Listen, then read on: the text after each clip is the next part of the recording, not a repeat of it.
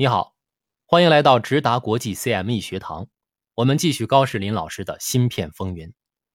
这一课的题目是：日本如何从超越美国到走向没落？下集。上一集呢，我们讲到日本半导体产业在1980年代独领风骚，并超越了美国。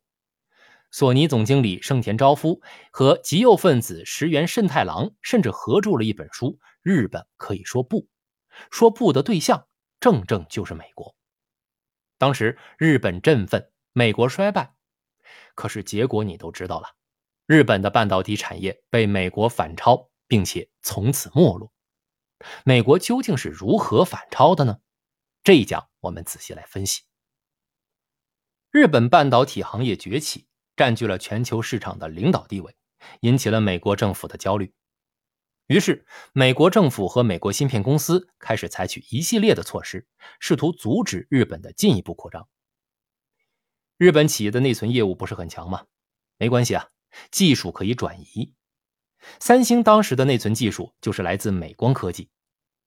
美光科技是一家美国专注做内存的公司，现在也是内存芯片的行业领导者。韩国企业不是资金不足吗？也没关系，韩国政府可以资助。那么韩国政府的资金怎么来的呢？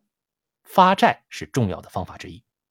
当时美国投资者就是韩国政府对外债务主要购买者之一。如果以上还不足以压制日本的话，那么就直接出手。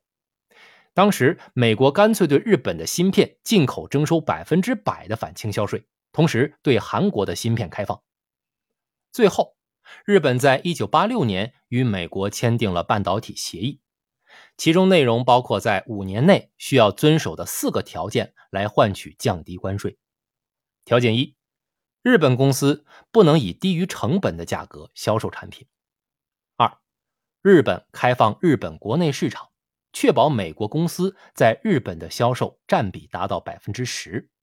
这就意味着，如果美国公司在日本销售不理想，那么日本公司就需要减产，让美国公司保持市场份额。三。限制第三方国家对日本半导体市场的进入。四，规管日本公司销售半导体给任何美国政府相关机构的售价。在天时地利人和各方面的配合下，韩国政府和企业奋力直追。三星就是典型的受惠企业之一。原本三星的业务是一家卖鱼食盐的企业。在获得资金、设备和技术之下，迅速发展成全球领先的内存制造商。三星利用累积的资本，不断的投入研发，扩大规模，最终成为支撑韩国经济发展的重要企业之一。你可能会想，美国打败日本就这么容易吗？当然不是了。最关键的是，日本自己也犯了非常严重的错误。日本当时比较强的芯片技术是在内存芯片。内存芯片的设计和制造并不像 CPU 那样需要大量的技术投入，这就给了后起之秀的三星追赶的机会。日本也知道自己的问题，可是，在一系列你追我赶的争夺之下，还是输了。主要原因有两个：第一个，转型失败。当时三星的技术的确是不如日本的厂商，但是三星的市场定位正确。而日本厂商定位却不对。在八十年代末开始，个人电脑市场开始普及，而个人电脑对内存的要求其实并不那么高。对于个人用户，内存性价比才是最重要的。三星的内存就瞄准了这个爆发市场，以较低价格以及大量的货源抢占市场份额。反观日本的厂商，却还是把注意力放在大型电脑上。到后来，日本厂家就醒过味儿来了。却为时已晚，因为日本厂家原本定位高端产品，回过头来和韩国厂家争夺低端市场，并没有优势。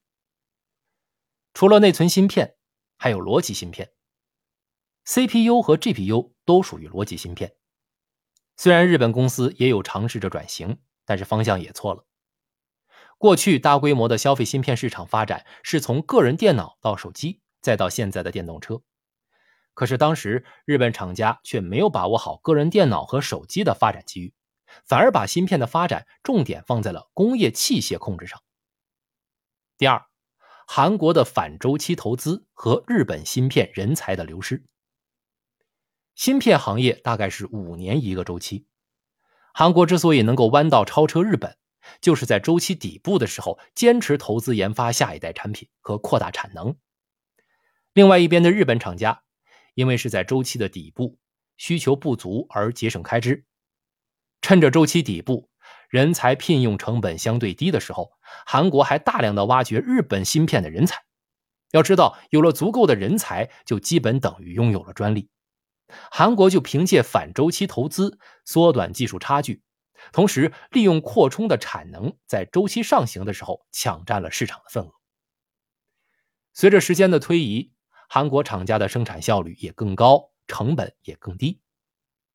上一讲有讲过，美国企业当时的资金成本很高，他们需要思考成本效应，需要更加市场化，这样倒逼美国企业在危机中寻找出路。